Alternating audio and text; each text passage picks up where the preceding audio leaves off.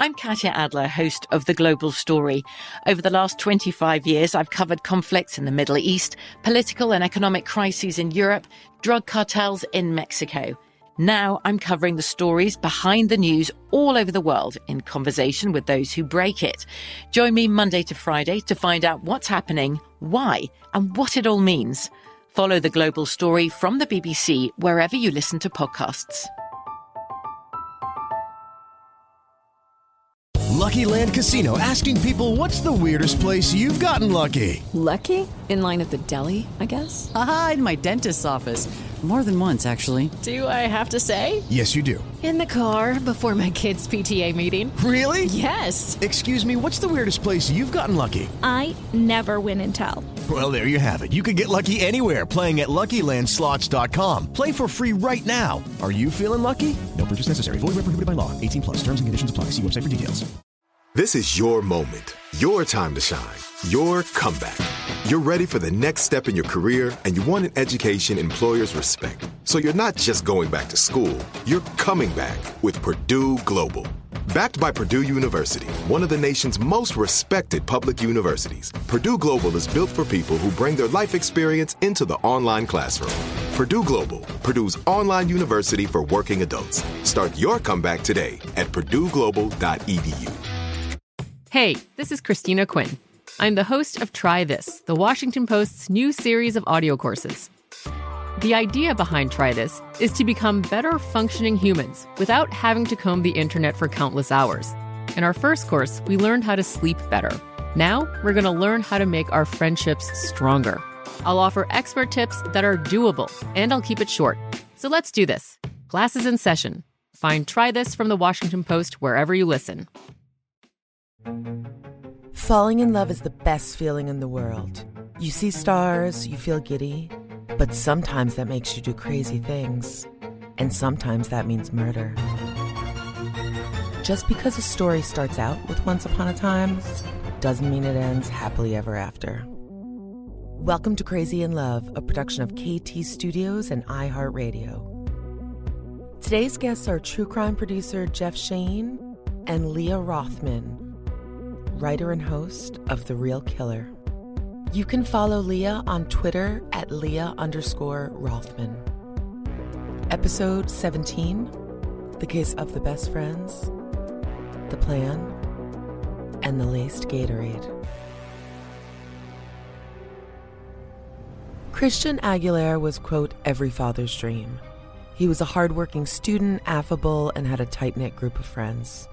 At the Doral Academy, an elite charter school in Miami, Florida, where Christian attended, people described him as shy at first, but behind that, he was wickedly funny and sarcastic.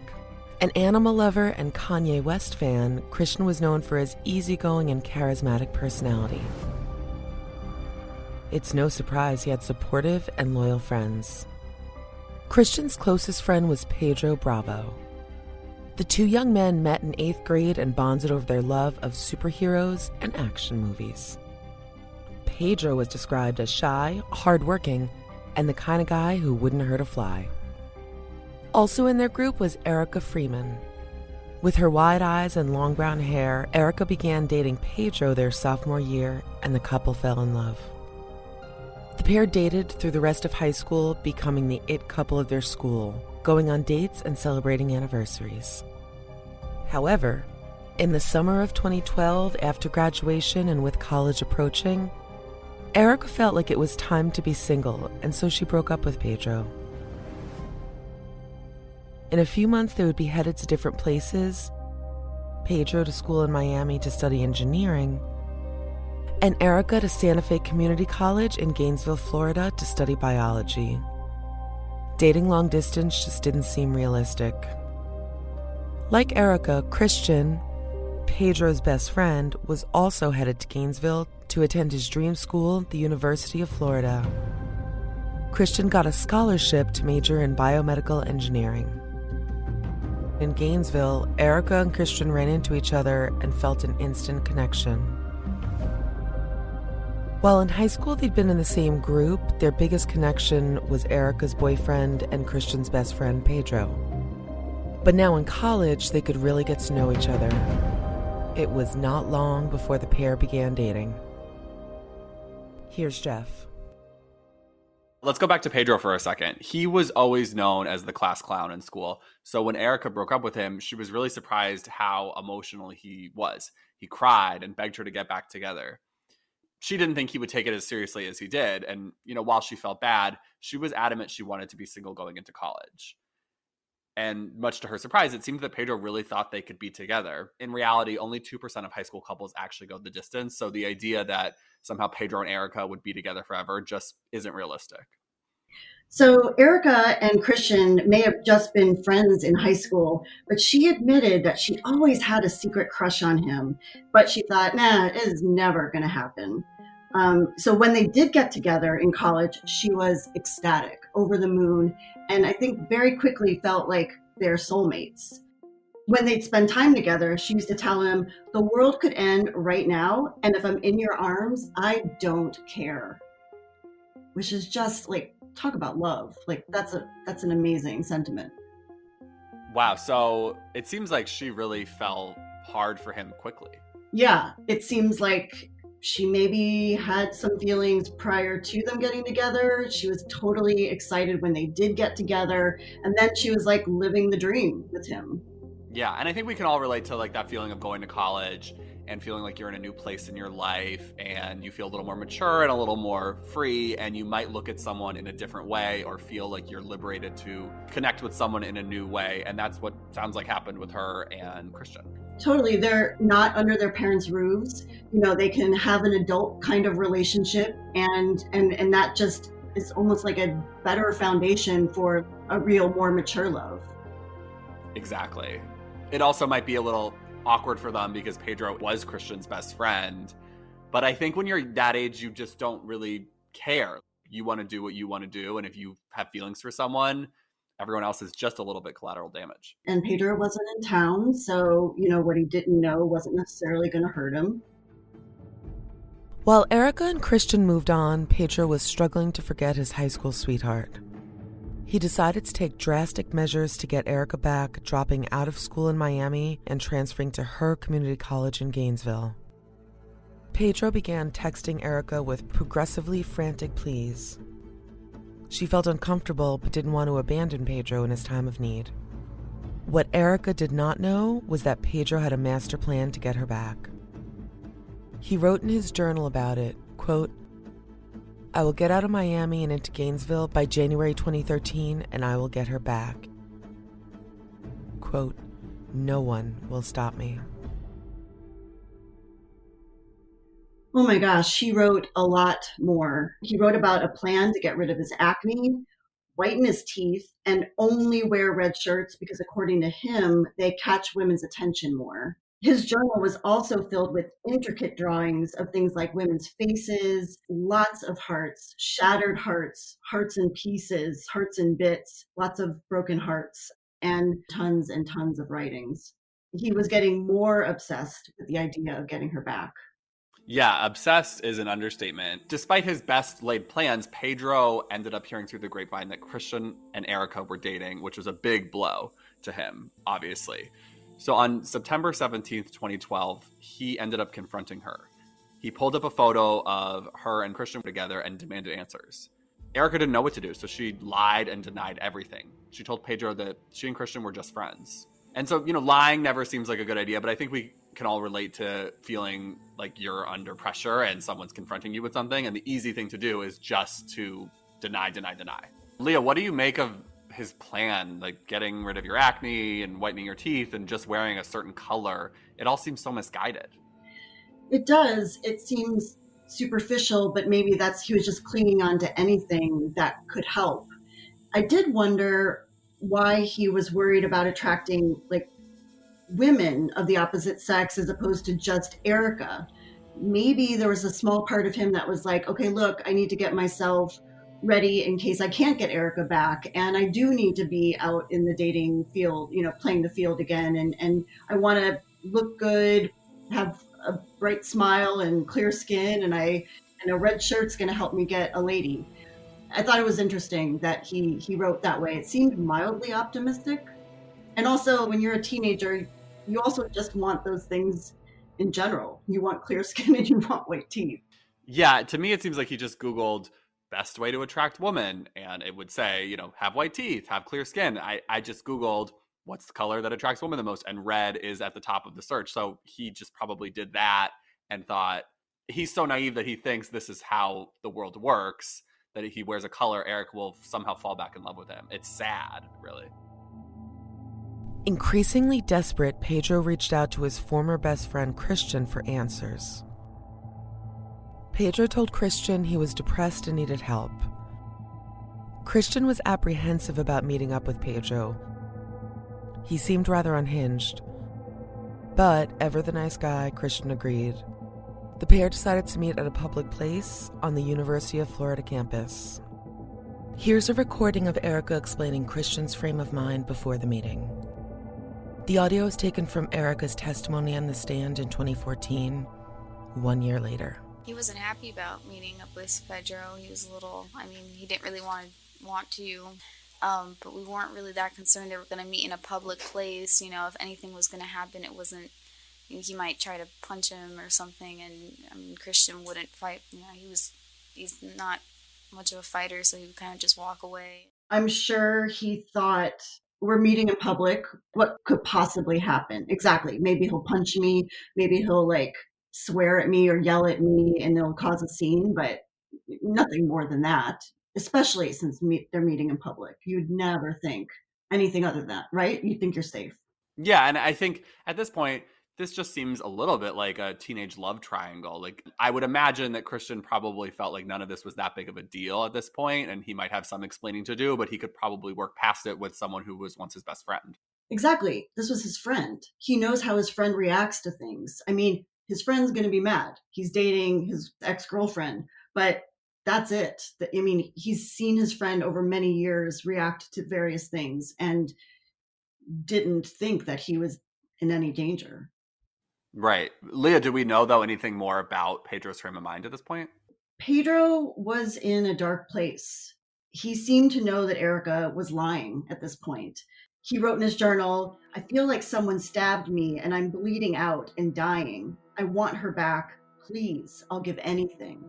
He was not in a good place. Yeah, it's dark. But I also, I mean, to play devil's advocate, I think anyone who's kept a journal can probably say that they've written what sounds crazy and dramatic in there. So how much can we really scrutinize someone's like private thoughts? No, exactly. And I mean, he probably, as we all do when we write our private thoughts, think no one's ever going to read them. So we are very honest. And those honest feelings don't necessarily mean that anything's going to come of them. It's just, you know, these are my hurt feelings. These are my deep, dark feelings. And they're for me and me only. So, yeah, I mean, it's hard to read someone's journal and say, like, oh, well, if this, then that. Right. I wonder, though, what Pedro's support system was at this point. I mean, he clearly lost his best friend, Christian. And so, if he didn't have anyone else to talk to and he was just alone in these thoughts, you could see how someone would spiral out of control. Yeah. And as we know, if one is in a dark place and left alone with their thoughts, that doesn't always help. the spiral can be worse when you don't have anyone to talk to. Right. By all accounts, he didn't really seem to have many friends. I mean, he was in, he went to Miami for college originally, stayed there a very short time, and then headed to Gainesville with the sole intention of winning back Erica. And so it seemed like he kind of just honed in on that probably and didn't have much else going on in his life. On September 20th, 2012, Christian met Pedro at the Hub, a popular gathering place for students on campus. Surveillance cameras were able to capture many of their movements that fateful day. The young men met at 1:39 p.m. and had lunch. They then drove to Best Buy where Christian bought a Kanye West CD. At 4:11 p.m., Pedro's blue Chevy Blazer pulled into a Walmart parking lot. The car was there for more than two hours, and it wasn't until 6:26 p.m. that the car pulled out of the lot. By this point, Erica was getting nervous. Christian usually texted her all the time, but today he'd been radio silent. At 4:15 a.m., there was still no word from Christian. Erica was officially freaked out, so she called Pedro. Pedro told her he had dropped Christian off and things were fine. By the next morning, Christian was still missing. Erica decided it was time to go to the police. At 9:44 a.m., she and Pedro went to the University of Florida campus police to report Christian missing. Well, being the last person to see Christian alive, Pedro had a lot to say to the police, and he ended up talking to them for 8 hours. While he denied knowing anything, his story didn't add up rather quickly. At first, he told the cops that he and Christian fought and he ended up dropping him off in the woods near the Walmart they were last seen at. Then he started saying that he, they picked up a hitchhiker in a bad part of town. He described this guy as a 50 year old bearded man. At one point, when he described the fight, he said that he punched Christian just once. Then, just minutes later, he told them he punched him multiple times. Leah, what else were police doing to figure out what happened this fateful day? Well, police began tracking Pedro's movements that day. It turns out after he left the Walmart parking lot at 6:26 p.m., Pedro was off the grid for 5 hours before reappearing at McDonald's where he bought a Big Mac and a Dr Pepper. He had put his phone in airplane mode, which was very suspicious to police. And then at 1:30 he went to get a car wash. At 2:53 a.m., according to building surveillance cameras, he returned back to his apartment and did a load of laundry. Now, I've never gone to the car wash at 1:30 in the morning. I didn't even actually know they were open that late. So that I would think to police would be very suspicious. And then doing laundry at 2:53, it could wait till the next morning. Why are you doing your laundry in the middle of the night? And then of course, having your phone off for 5 hours. People barely turn their phone off when they're actually flying. So, yeah, I think all of this for police was just highly highly suspicious. I would say, I mean, college kids keep weird hours, so maybe you could explain going to the car wash or eating late night McDonald's or doing laundry in the middle of the night. But I think a college student is not putting their phone on airplane mode for five hours. That, to me, definitely seems suspicious. Police really quickly could track these men in that final day. There are cameras everywhere. And for some reason, this five hours, they really just disappear. And that seems weird too, because where could Pedro and Christian have gone that they wouldn't be on camera? But what police thought was very suspicious was that during his interrogation, Pedro kept referring to Christian in the past tense. And, you know, having covered a lot of true crime, we know that is a very common tell when people do that. Because at this point, Pedro should think Christian is still alive. He said he dropped him off. The question was, though, for police, when they looked at the two men, it seemed unlikely that Pedro could have killed Christian. Christian was eight inches taller than Pedro. It seemed like if they did actually get in this physical fight, Christian would have probably won. We're going to take a break. We'll be back in just a moment.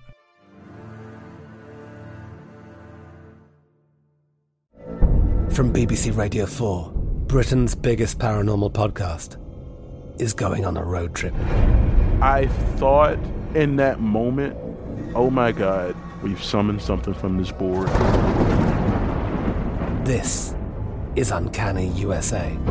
He says, Somebody's in the house, and I screamed. Listen to Uncanny USA wherever you get your BBC podcasts, if you dare.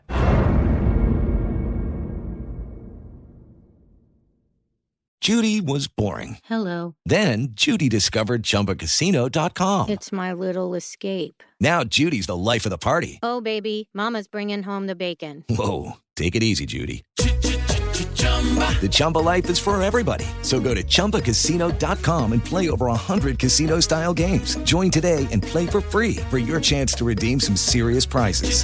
chumba ChumbaCasino.com. No purchase necessary. Void where prohibited by law. 18 plus terms and conditions apply. See website for details.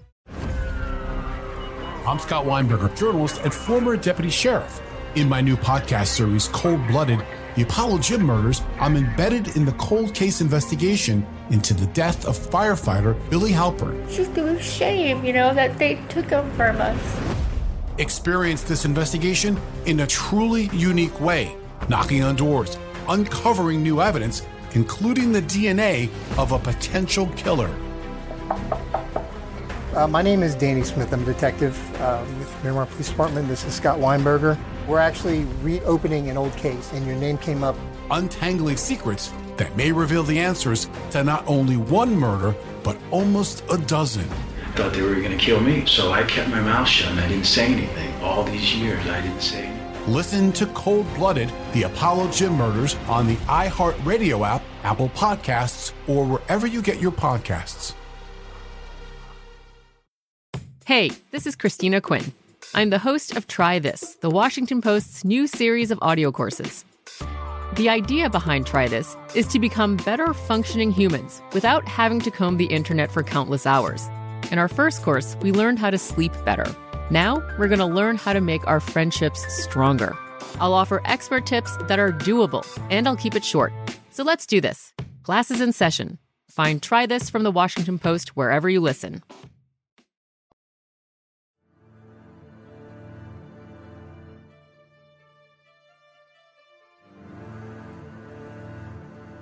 The first thing you should do if police want to talk to you is call a lawyer.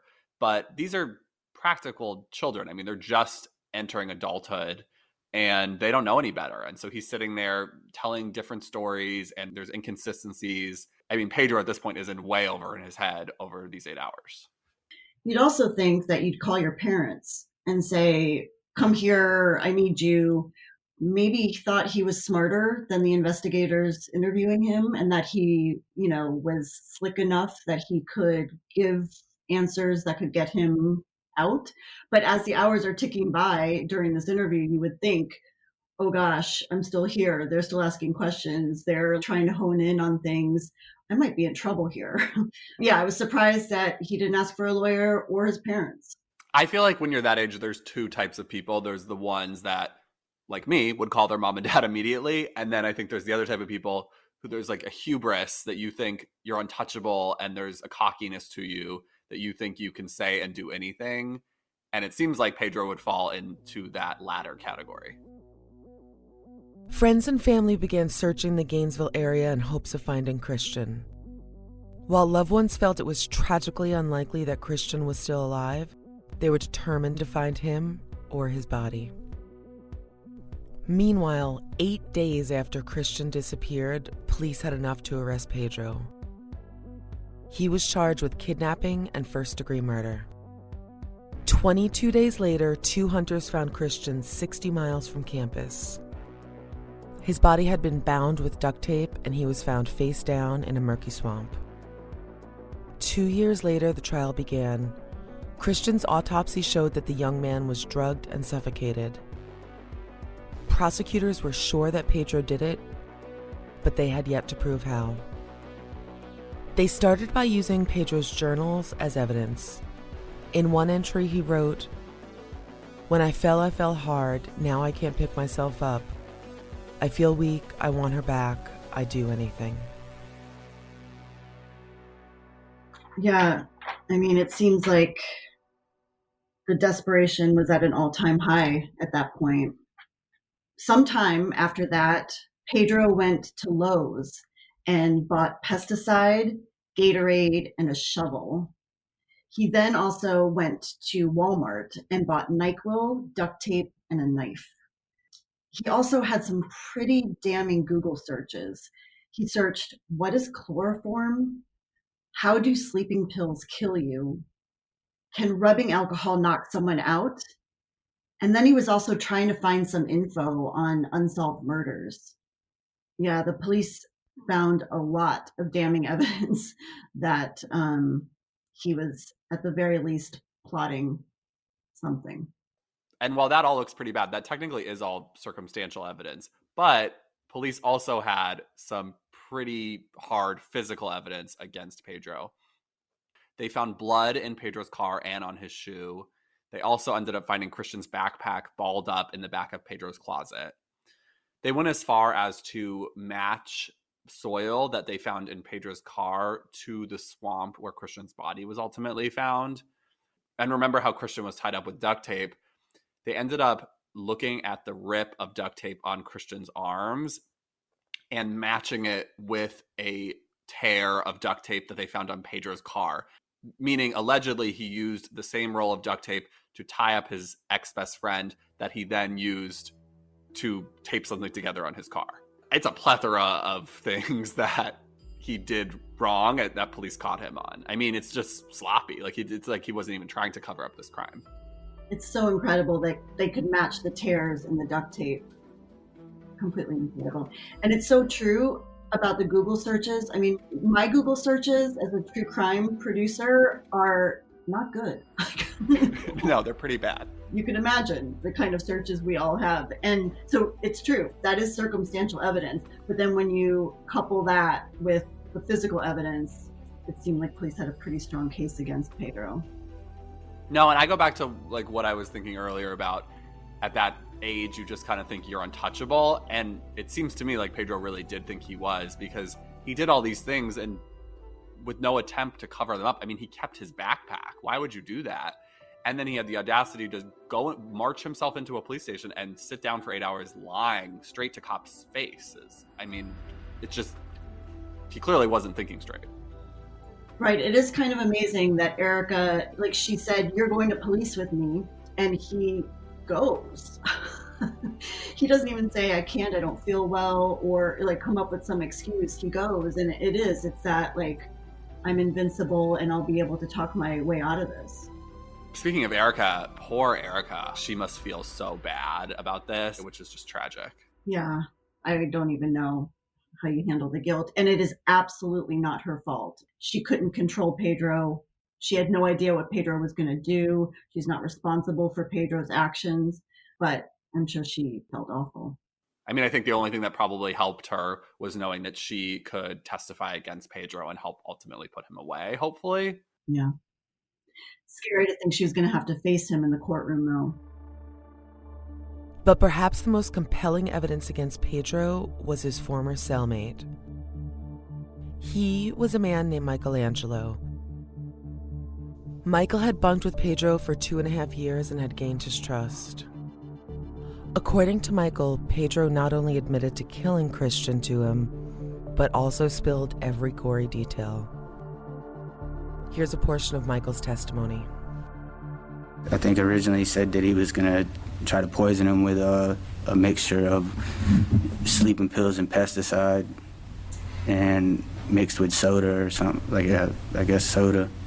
And uh, his backup plan was to uh, have a knife you know, to cut his throat in case it didn't work. You know, after he had got back in the driver's seat and he was, you know, I guess riding around to dispose of the body, that it was making a sound like, uh, uh. And that, that's the reason that he held on to the driving strap while he was riding around because it freaked him out. As we know, Michelangelo really helped the prosecution in their case against Pedro. And what he said was pretty damning. According to him, when Pedro and Michael first met in jail, Pedro allegedly wanted to use Michael for his gang contacts on the outside. Pedro's plan was to get a gang member to start killing people in a similar fashion to Christian so that the public would think there was a serial killer on the loose. Um, instead of doing that, which thank God he didn't, uh, Michael decided to become a jailhouse informant for a more lenient sentence. And Pedro ended up being very forthcoming with his cellmate. He told Michael that the day of the murder, he drugged Christian with the laced Gatorade that he had bought at Lowe's.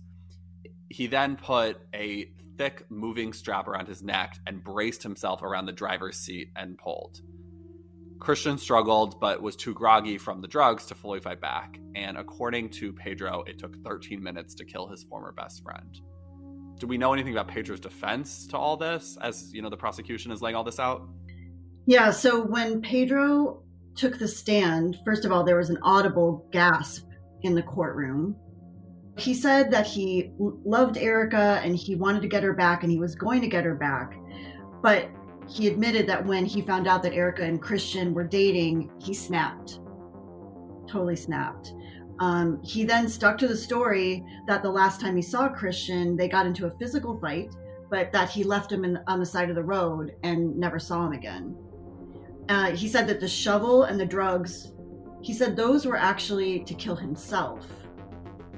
Yeah, and he told jurors that he was going to dig his own grave.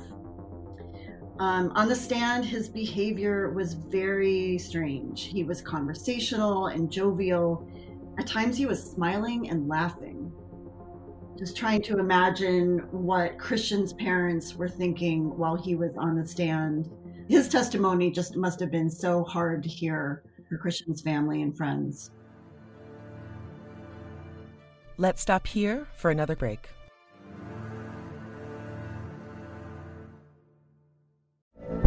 From BBC Radio 4, Britain's biggest paranormal podcast is going on a road trip. I thought in that moment, oh my God, we've summoned something from this board. This is Uncanny USA. He says, Somebody's in the house, and I screamed. Listen to Uncanny USA wherever you get your BBC podcasts, if you dare.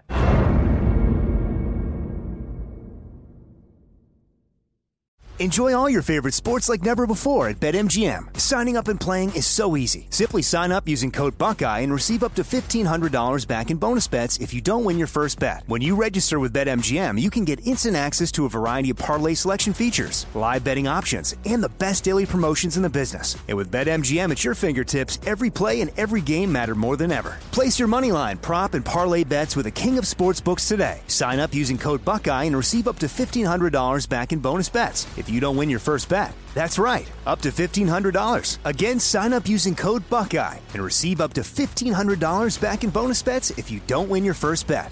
BetMGM and GameSense remind you to play responsibly. 21 plus and present in Ohio, subject to eligibility requirements. Rewards are non-withdrawable bonus bets that expire in seven days. Gambling problem? Call 1-800-GAMBLER in partnership with MGM Northfield Park. That's 1-800-GAMBLER.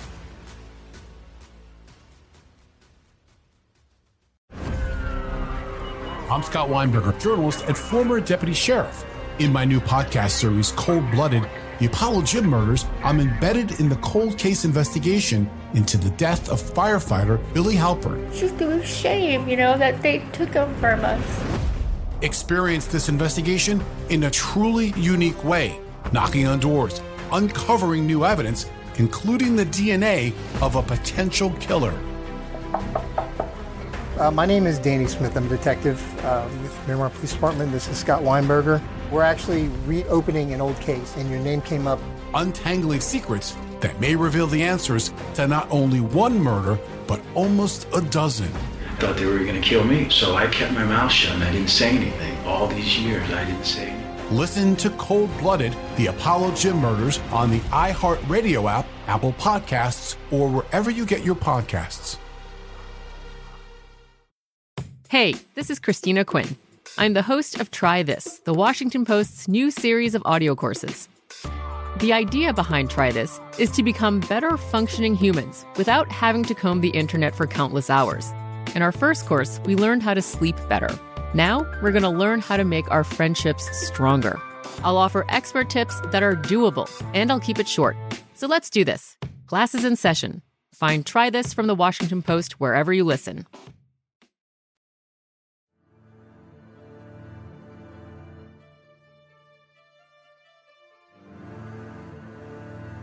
I want to go back to the murder taking place in the Walmart parking lot because, as we know, they pulled into the parking lot at 4:11 p.m.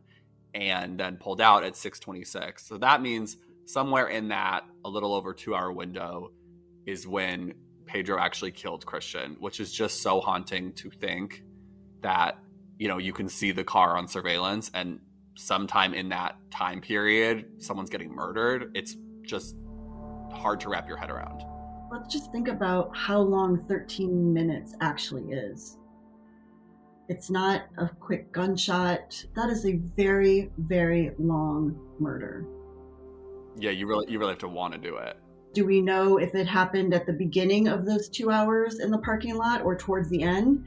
Well, we know that he gave him that laced Gatorade, so I would imagine he gave him the Gatorade when they pulled in and then waited a little bit. How long does NyQuil take to kick in? 45 minutes? 30 minutes? But at, we know that he then pulled out of that parking lot and drove somewhere to that swamp to hide the body. So he's driving with his dead best friend in the front seat. I mean, no, it's awful. You know, and thinking about his diaries and what his frame of mind was, it wasn't just a teenage boy lamenting over heartbreak. This is a very disturbed young man who was spiraling out of control over his love of this girl and without help or someone to talk to. He really just thought this was his way out and this is what he had to do. It's just really disturbing.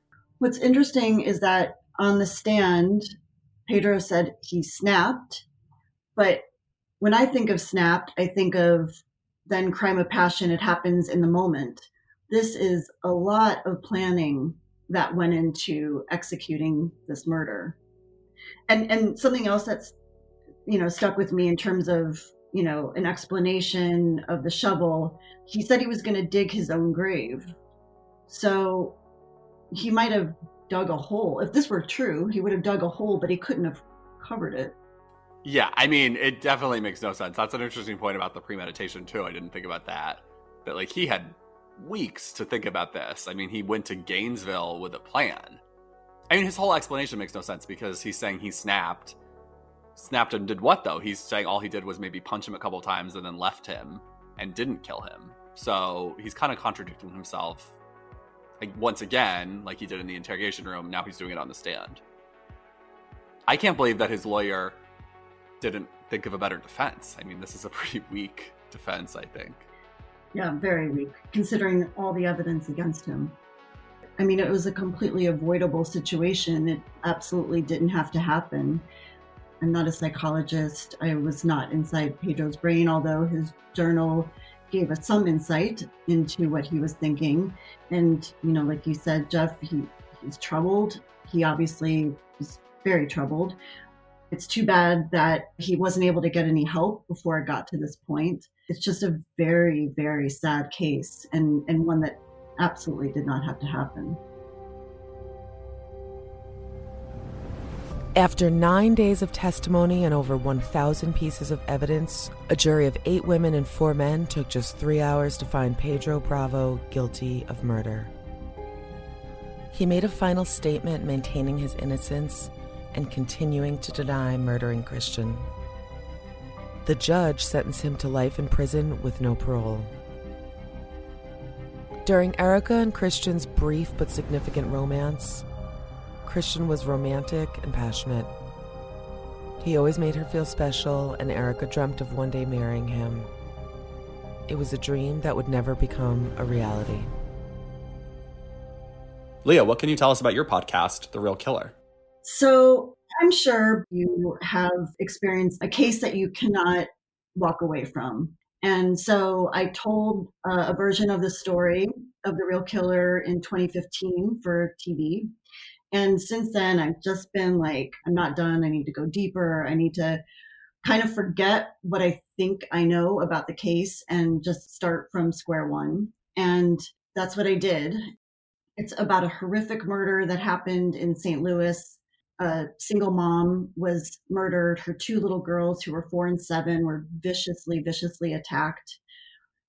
Joanne Tate, the mom, she dies. The two little girls survive barely. And the seven year old becomes police's only real eyewitness. And a month later, she ends up pointing the finger at one of her mom's ex boyfriends. Two trials later, he's convicted and sent to prison, and that's supposed to be the end of it. But it was kind of just the beginning. And in 2015, that seven year old who's now in her early 40s recants and says he didn't do it.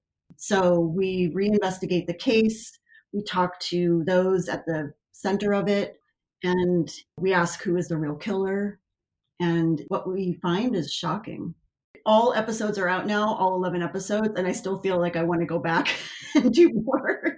It might be one of those stories that I'm just never going to be able to shake it's kind of shocking to see how it all plays out in this case.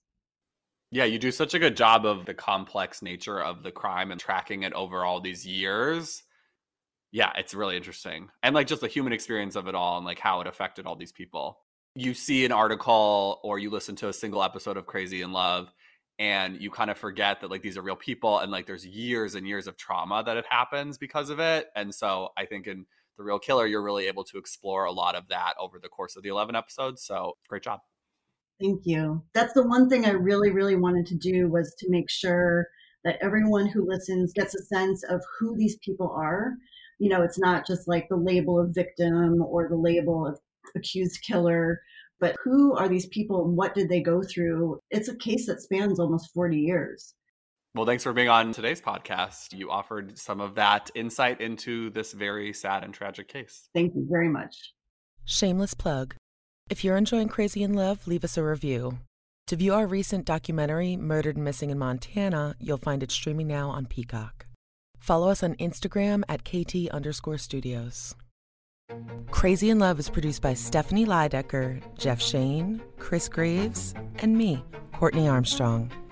Editing and sound design by Jeff Twa. Crazy in Love is a production of iHeartRadio and KT Studios.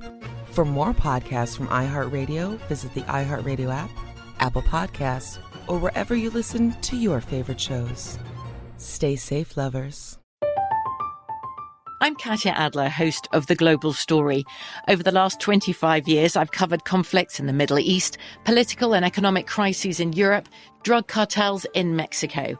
Now I'm covering the stories behind the news all over the world in conversation with those who break it.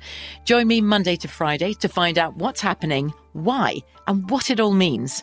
Follow the global story from the BBC wherever you listen to podcasts. I'm Scott Weinberger, journalist and former deputy sheriff. In my new podcast series, Cold Blooded, I'm embedded in the cold case investigation into the death of firefighter Billy Halpern. Experience this investigation in a truly unique way, untangling secrets that may reveal the answers to not only one case, but almost a dozen. Listen to Cold Blooded, the Apollo Gym Murders on the iHeartRadio app, Apple Podcasts, or wherever you get your podcasts. The Black Effect presents Family Therapy, and I'm your host, Elliot Connie. Jay is the woman in this dynamic who is currently co parenting two young boys with her former partner, David. David, he is a leader. He just don't want to leave me. But how do you lead a woman? How do you lead in a relationship? Like, what's the blueprint? David, you just asked the most important question.